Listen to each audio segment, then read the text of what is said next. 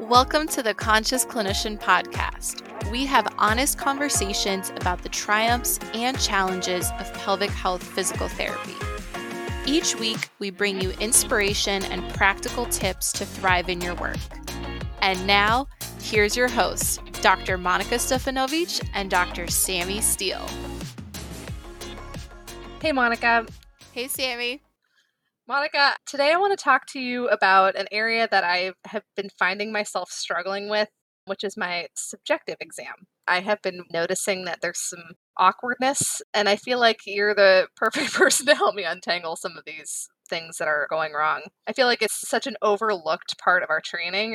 Often we're taught all of our objective measures and all of our treatments and all of these modalities that we have to apply to the patient once we know what their problem is. But sometimes we don't take that step back to go, how am I getting the information from the patient? How am I asking my questions? How am I interacting with them that sets the tone for the rest of their treatment? And I think that's where I've been getting hung up recently. Well, Sammy, I sure hope I can help. To be honest, it's always a work in progress. I definitely understand what you mean with having awkward interactions. One thing I often do is ask a leading question and that's a habit that I've been working to understand, to become more aware of, and to try to change. In pelvic health, we have so many things that we're trying to understand, right? Pee, poop, sex, menstrual history, obstetric history, the list goes on and on. And it's so easy, I think, to try to gather all the data that we actually forget the purpose of our exam, which is to understand the person in front of us and to figure out how we can help them by knowing their story. So, I wonder what are you observing right now in your practice that you think is getting in the way? I think you hit the nail on the head, which is the leading questions. I have been noticing that more and more. It's either leading questions or close ended questions that I, I, keep hearing slip out of my mouth before I can catch them and going, oh, there we go. That was another leading question. Oh, that was another close ended question. And I've been realizing how much it steers the conversation. Frequently, I'll say, Oh, it's right in the front there, huh? So it's aching. And then they'll be like, Well, I guess. And then I'll think, Damn it, maybe it was burning. Maybe it was sharp pain. You know, not that that specific thing is the end all be all, but that was a piece of information that I kind of assumed what if they had a totally different adjective to describe what their pain felt like and I missed it? I keep hearing that over and over and over, and I'm really trying to catch it before it comes out of my mouth, but I'm still struggling with that. Yeah. So you're finding that you don't get the information as openly. And mm-hmm. it sounds like the issue is maybe the type of information that you get or the rapport that you get with this person. I'm really hoping to get the most true information that there is for that person. I want to know their story, their experience, what's bringing them in. And if I keep plastering my own assumptions across that, I feel like I'm never going to get to the heart of it. That's the thing that bothers me the most is that I'm not understanding them in the way that I want to be when I ask those questions. Is there a certain type of client that this happens with? I don't think so. It's something I'm noticing even in my personal life. and I'm not sure where it comes from, but even today when we first signed on, I asked you, "Oh, hey Monika, how are you? You doing good this week?" Right? Mm. And maybe you're not doing good this week. And I do that with my patients frequently. Oh, how's it going? Is it going well? Is your hip feeling better? I kind of put it on them to disagree with me, which feels, I'm sure, not great to disagree with this person that's all sunshiny and happy and you're trying to go, actually, no, I feel like shit this week, you know? And I think that when I assume that they're feeling great, when I assume that their hip is feeling better or whatever, I'm taking the spotlight away from their true experience. Yeah, definitely. And the fact that you're becoming aware of it, I think, is the first step because then you can choose to ask different questions. You can pause and reframe. Your next question could be something that is more open and I think the art of this is asking open and specific questions because when we ask random open questions, we actually don't get the information we want. And that's when I see people transition to closed leading questions. Let's say that you just ask somebody to do an exercise and you're like, how does that feel? And they're like, I don't know what information you're looking for. What do you want me to tell you about that? And especially in our history, like when we start off, I love to just ask, what brings you into pelvic PT today? What's going on? And let them talk for a while. While they're talking, I'm really trying to listen to a few things in the history what they're saying to me, what they're not saying to me, and how they're saying it. Because if I can identify those three veins within our conversation, I think I can get a much more well rounded picture of this person. I need to know what they've said so that I'm not asking repeated questions, which often happens when people are nervous. It's like, oh, wait, where's your pain? Or how many times a day do you pee? And they just told you that information a second ago. So I think that's an easy one. But I need to know what they said. I need to know what they haven't said. Sometimes people will leave out information, and it's my job to identify if that's something to ask about. Totally. Like if someone's talking about pelvic pain, for example, or they're talking about having this experience of scar tissue after they deliver their baby or whatever, and you can kind of tell that they're dancing around the issue of sex, for example, and they don't really want to mm. talk about it. That could be something that you get the sense that they're leaving something out. Exactly. I think that's a great example. Yeah, it's not always what you think it is. And I think that's why it's up to you to just confirm what it is that they're leaving out by asking directly about it later. But it is interesting to sit back and just listen and just be a fly on the wall in that kind of interaction. So you can go, they didn't bring up X, Y, or Z. That seems interesting.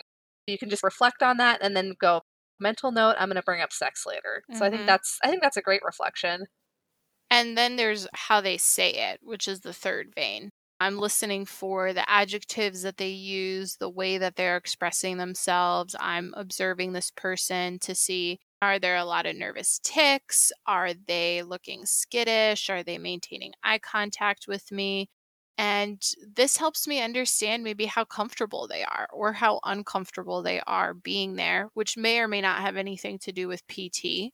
Sometimes it's the nature of our work, and people will often open up the longer that we work together. I have one patient I've been seeing now for six visits, and we're on telehealth. But Sammy, this person does not look directly at the camera ever. She's always looking off to the right hand side, which to me, I'm like, hey, come on, let's take a look at each other. I like eye contact, so I find it a little weird. But some people are just like that, and it doesn't affect the quality of our work together, I think, to that extent. But we want to understand is that who this person is, or do I need to spend more time on this subject? Some of that is trial and error. One thing that's also helped me when it comes to a subjective is starting to use motivational interviewing, which I think is a work in progress for anyone who's doing it, thinking about it. It's not like you take a course and you just have it down pat. I, I think it's forever going to be a part of practice. And it's one of those things that you can't unsee once you see it done well and you see how it could go and the information that you gather and the rapport that you have with a person. So, you and I are both familiar with motivational interviewing. We know that it's a way of understanding a person's experience and trying to help them change their behavior from a more intrinsic place rather than us telling them what to do. And it's very much in alignment with the way that we talk about our practice. In the context of motivational interviewing, what do you think would help you in your history? I think one of the core tenets of motivational interviewing is those open ended questions. Going back to what you had said when you start off your subjective is what brings you to pelvic floor PT today? I think that's a perfect question because I think oftentimes it's easy for me to go, oh, so I see your doctor referred you in for a rectocele. Can you tell me a little more about what's going on with that? I've already narrowed the conversation by a ton when I've led with that. And so I think it's just this idea that we're keeping in mind these open ended questions to understand more about what truly is motivating this patient to seek care so that we can actually give them the care that they're looking for versus just like trying to treat impairments, right? I think we get mm-hmm. that that whole treat the impairments drilled into us in PT school, but we don't necessarily treat every single impairment if the patient doesn't want to get it treated, right? I want to mm-hmm. treat the mm-hmm. impairments that the patient wants to have treated because otherwise they're not going to be compliant, that gucky word that we hate. If we're trying to treat every single impairment, it's not a focused treatment. It's just you trying to react to what you're seeing in the objective and not truly listening to them you need to have a sense of priority and that's yeah. another thing that a well done history will help you with is mm-hmm. okay i know what this person wants to focus on and asking them flat out what is most important to you i think assumptions are like the true killer of a great history assuming that what a person wants to work on how you want to start there because you know that it'll resolve quickly like maybe urine leakage and assuming that you know why a person does something. I think that's another common pitfall that I had. And it certainly still happens, but assuming, okay, so you take laxatives and it must be because you're constipated. But there are other reasons that people take laxatives eating disorders. Sometimes they take it because it really helps them. Sometimes they take it because a parent sent it to them one of my patients, her mom sent her senna tea from China and she didn't know much about it. She was just taking it. So she didn't know that she was actually taking a laxative. She thought, oh, I'm taking a tea. So that's fine. And it might help me with my stomach issues. And if we're curious, then we can understand that and we can get that background. And I think this saves us time in the long run. Like spending more time upfront talking can help you on the back end. As a newer pelvic PT, you're probably going to spend a lot of time trying to talk because there's so many different questions for you to ask. And I would really urge you to focus your questions on what the person came in for first, and then ask questions that might be relevant to that condition. And you can always bring back the other stuff in future visits. And I think we forget that like that usually ends up being my first tip to my residents is ask what you need to ask is it the most important thing that you cover bowels with this person it depends but someone with a primary condition of vaginismus there's a lot more questions i want to know about sexual function than taking a 10 minute detour into a bowel history if they've not mentioned it at any point. Of course, it could be related, but I really want to understand what's been going on sexually, what they believe about their condition. And those are the questions that I don't think we're trained to ask. Why do you think the pain started? What do you think will make it better? What do you expect out of a treatment? These questions can save us so much energy where we don't have to go manufacturing answers and then trying to solve problems that we have made up for this person they might have really simple solutions to some of these impairments, right? There might be a very simple reason for why they're not drinking as much water. Maybe they don't have their water bottle next to them during the day. And so they don't need a huge lecture on what they should or shouldn't drink. They just need for someone to help them reflect. And I think that's ultimately part of a great history is understanding a person, staying curious, and asking them questions that help them put their story together. Like, people don't really have a story from start to finish. And in pelvic PT, I think we get to help them do that sometimes. We get to ask the question and help them figure out yeah, what did change this pain and what did influence it? And I think sometimes it's even to this day so easy to get frustrated when a person doesn't know how to answer all the questions you're asking. I don't know. I don't know. And you're like, come on, like, how am I supposed to work with you if we don't know anything?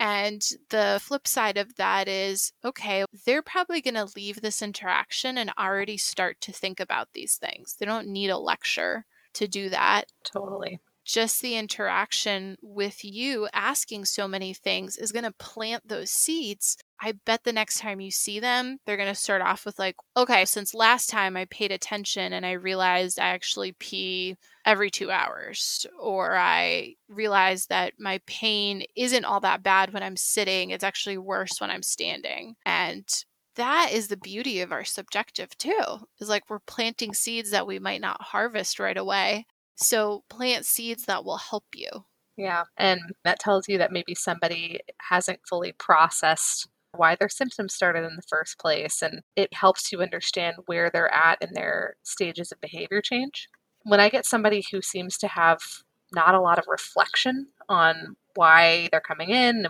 why this thing is happening to them it makes me wonder okay, what's this person's self efficacy? What is their health literacy?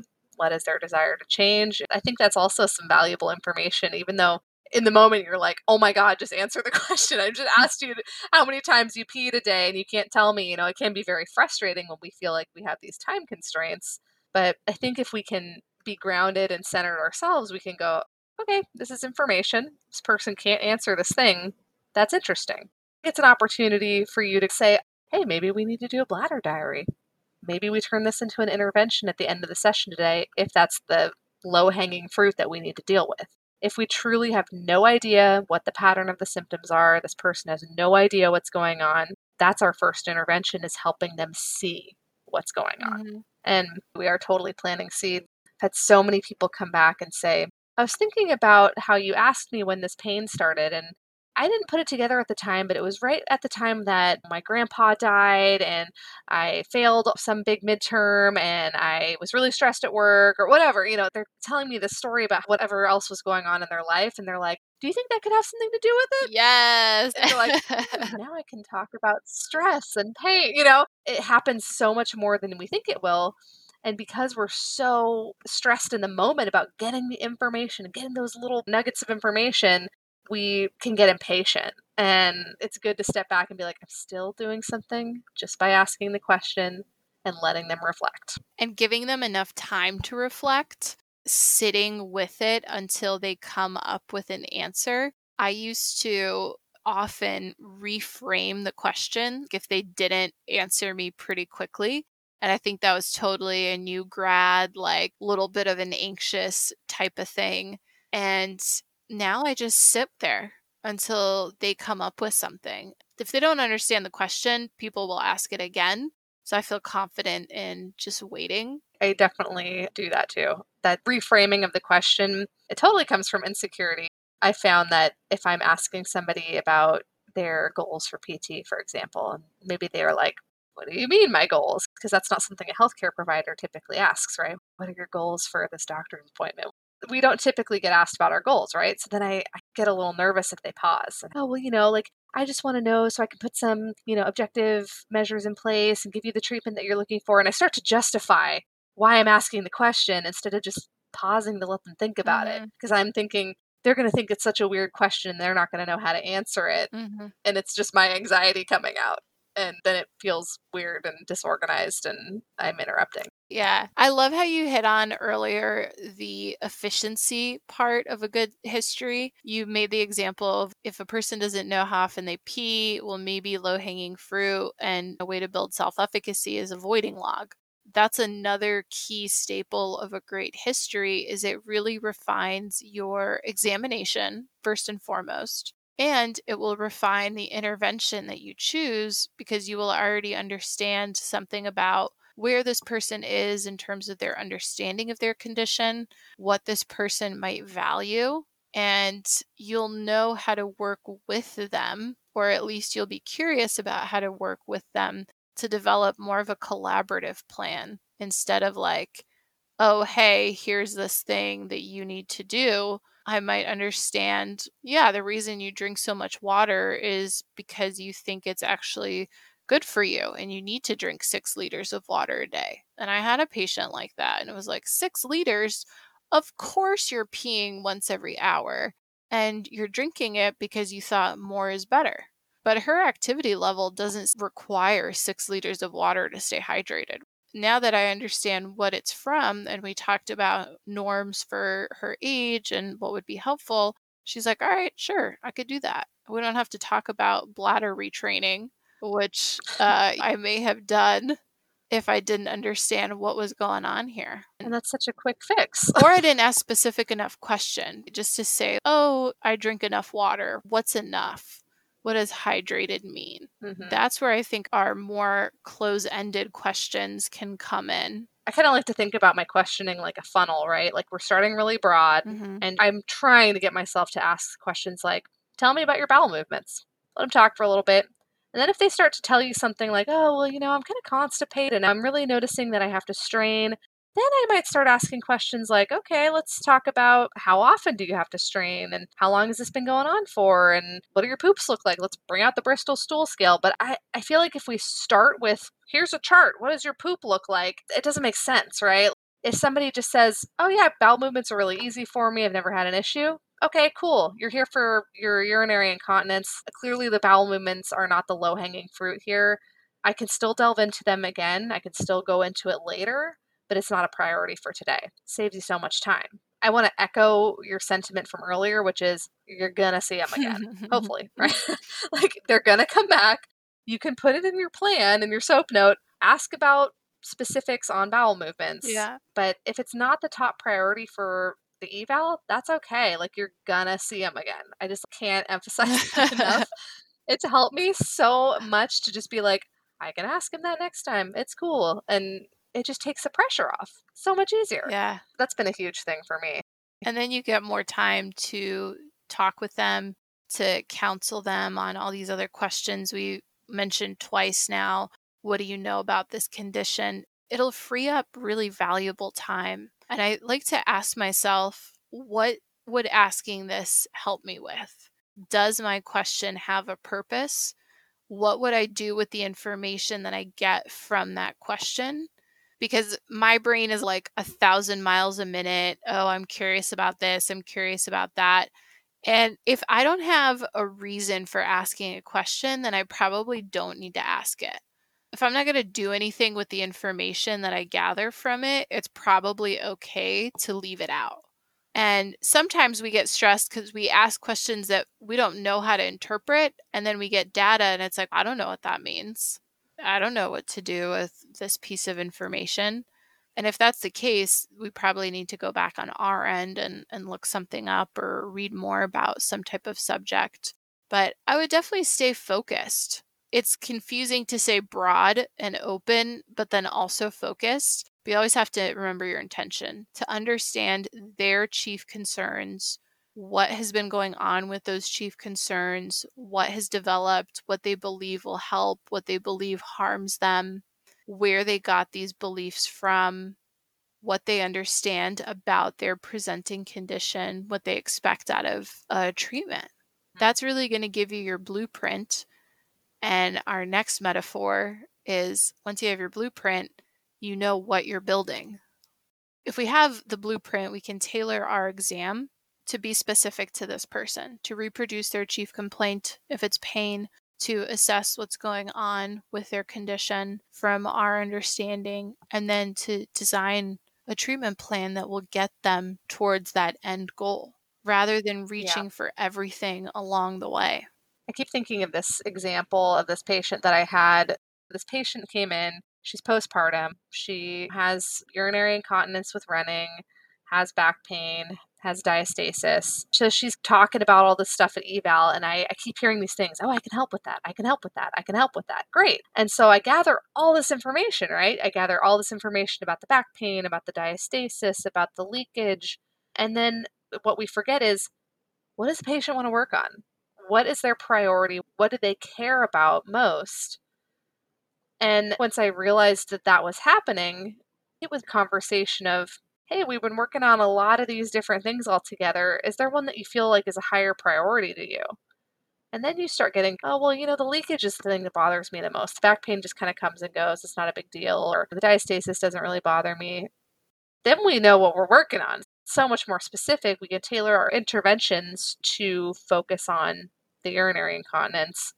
And that's going to generate a lot more patient satisfaction and engagement in your care than trying to do all the things because you can theoretically. Right, right. And trying to convince people that they have to treat all the things is also another energy drain. I think there Mhm. are conditions Totally. that are totally related. And when we see that strong of a link, we can make that suggestion to this person, yet we can't force them to do anything. When we try to drag them up the mountain and help them work on their constipation and they're not invested in it, it's a drain for us, it's a drain for them. It could be a half hearted effort on their part, which is a bit demoralizing as their PT, a bit frustrating, even. So, getting clear on what's important to them and focusing on that. I've had patients that I have discharged who might still have some type of pelvic floor dysfunction. And our final conversation is hey, I want you to know that what you've described still could be treated. And hopefully, I've shared this along the way with them. It's not the first time. But yeah, your constipation is something that pelvic PT might be able to help with. If you're interested in that in the future, come on back.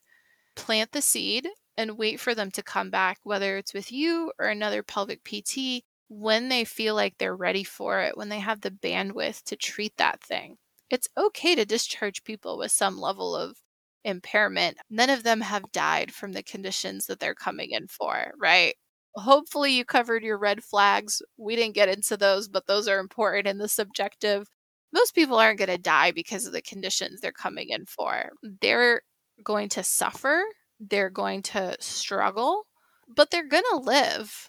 We have to be okay with letting them choose their own adventure, so to speak, and not try to scare people. I think that's my other pet peeve is you have to work on this diastasis or else it will be so terrible for you. Make sure the claims are evidence based, first off. Mhm. And second off, why put that kind of seed in there? Nocebo will scare people a lot and will usually lead to them avoiding activities that might otherwise have a lot of benefit. So, also being careful that we're not trying to save everybody at the expense of the people that we're actually trying to help. Yeah. And it's so much more satisfying for the both of you. It's satisfying for you as the PT because you know what you're doing, you feel confident in the thing that you're working on, you've got a streamlined approach, and you're not rushing around trying to treat 10 different body parts. And then the client feels so much better because they're getting their concern addressed. They're getting what they came for. It's as simple as that. And so I think it's just better for everybody if you focus on the thing they want to focus on. Like you say, maybe they're not ready to deal with one of those things. They don't have the bandwidth to deal with that constipation right now.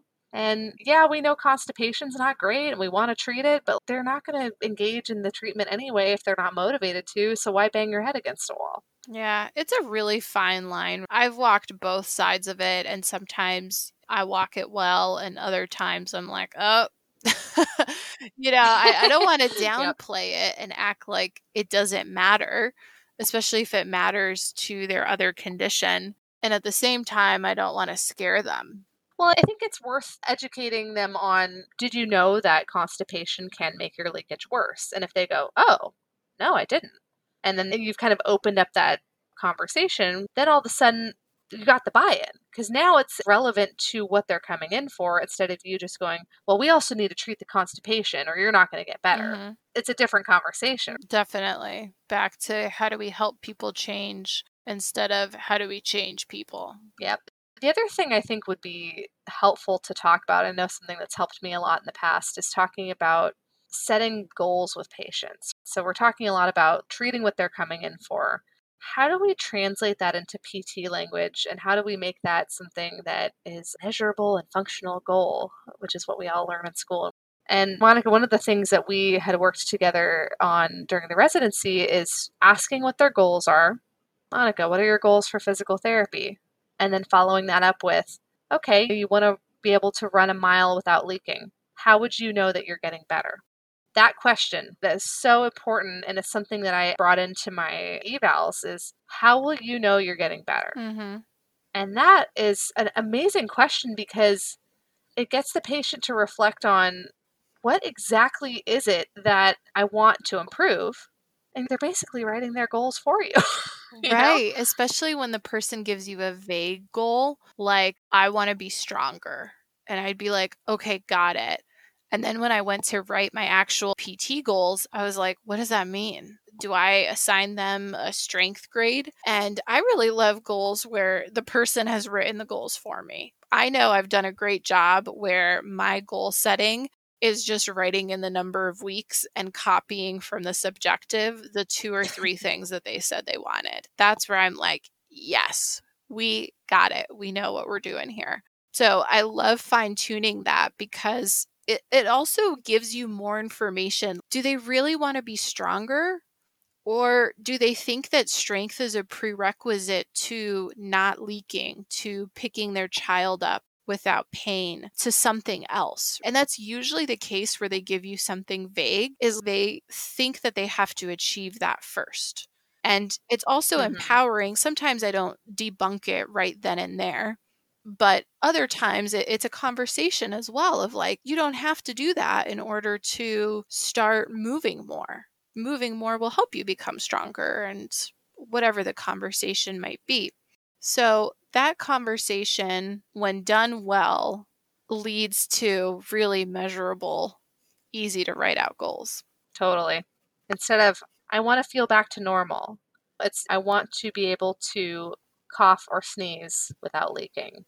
These goals that patients will write for themselves when you ask them this question, they're so specific that you know exactly what you're working on. And you go, oh, cool, okay, we can do that. Or if they're wanting something that's unrealistic, then that's a different conversation because then you're kind of understanding, okay, maybe that's something I can't do for you, or maybe that's something that we also need to bring another member of, of the team on for.